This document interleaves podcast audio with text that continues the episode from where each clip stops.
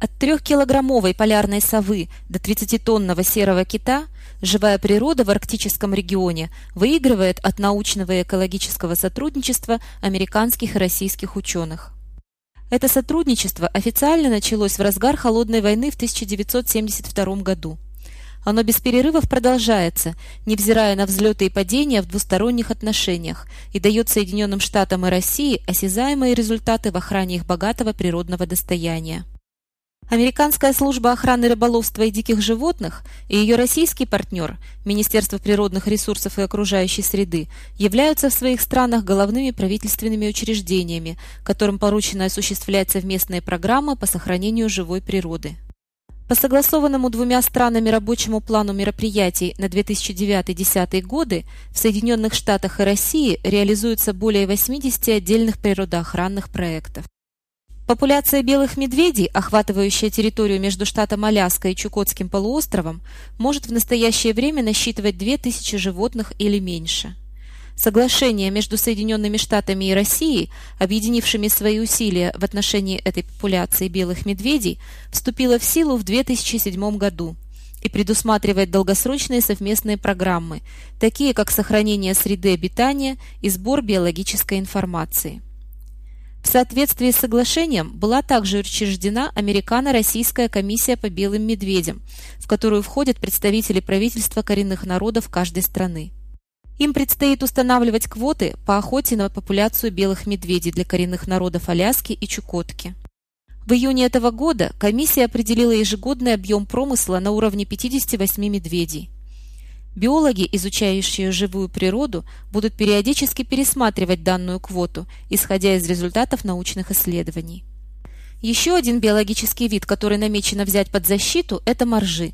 Ученые провели в 2006 году воздушное и морское обследование популяции моржей в регионе, которое стало первым таким подсчетом с 1990 года. После анализа результатов обследования была дана оценка, согласно которой популяция моржей насчитывает 129 тысяч животных. Располагая такими детальными данными, ученые могут более точно определить потребности в природоохранных мерах, а также то, какое воздействие промысел может оказать на данную популяцию моржей. Помимо таких морских млекопитающих, как белые медведи и моржи, сотрудничество США и России в охране живой природы пошло на пользу многим другим биологическим видам на Крайнем Севере. За последние два года осуществлялись самые разнообразные проекты.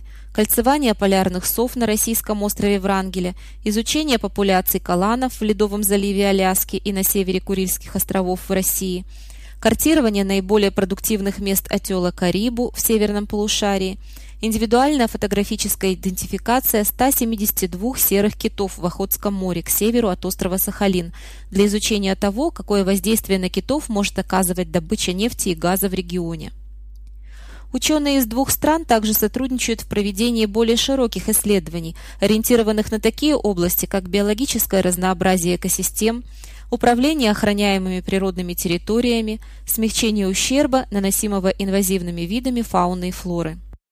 Двусторонний обмен российскими и американскими экспертами по охране природы, работающими в этих совместных проектах, продолжается не только для того, чтобы получить ценные научные данные, но и для того, чтобы наладить личные и профессиональные контакты, которые обеспечивали реализацию этих программ даже во времена, когда отношения между нашими двумя странами были проблематичными.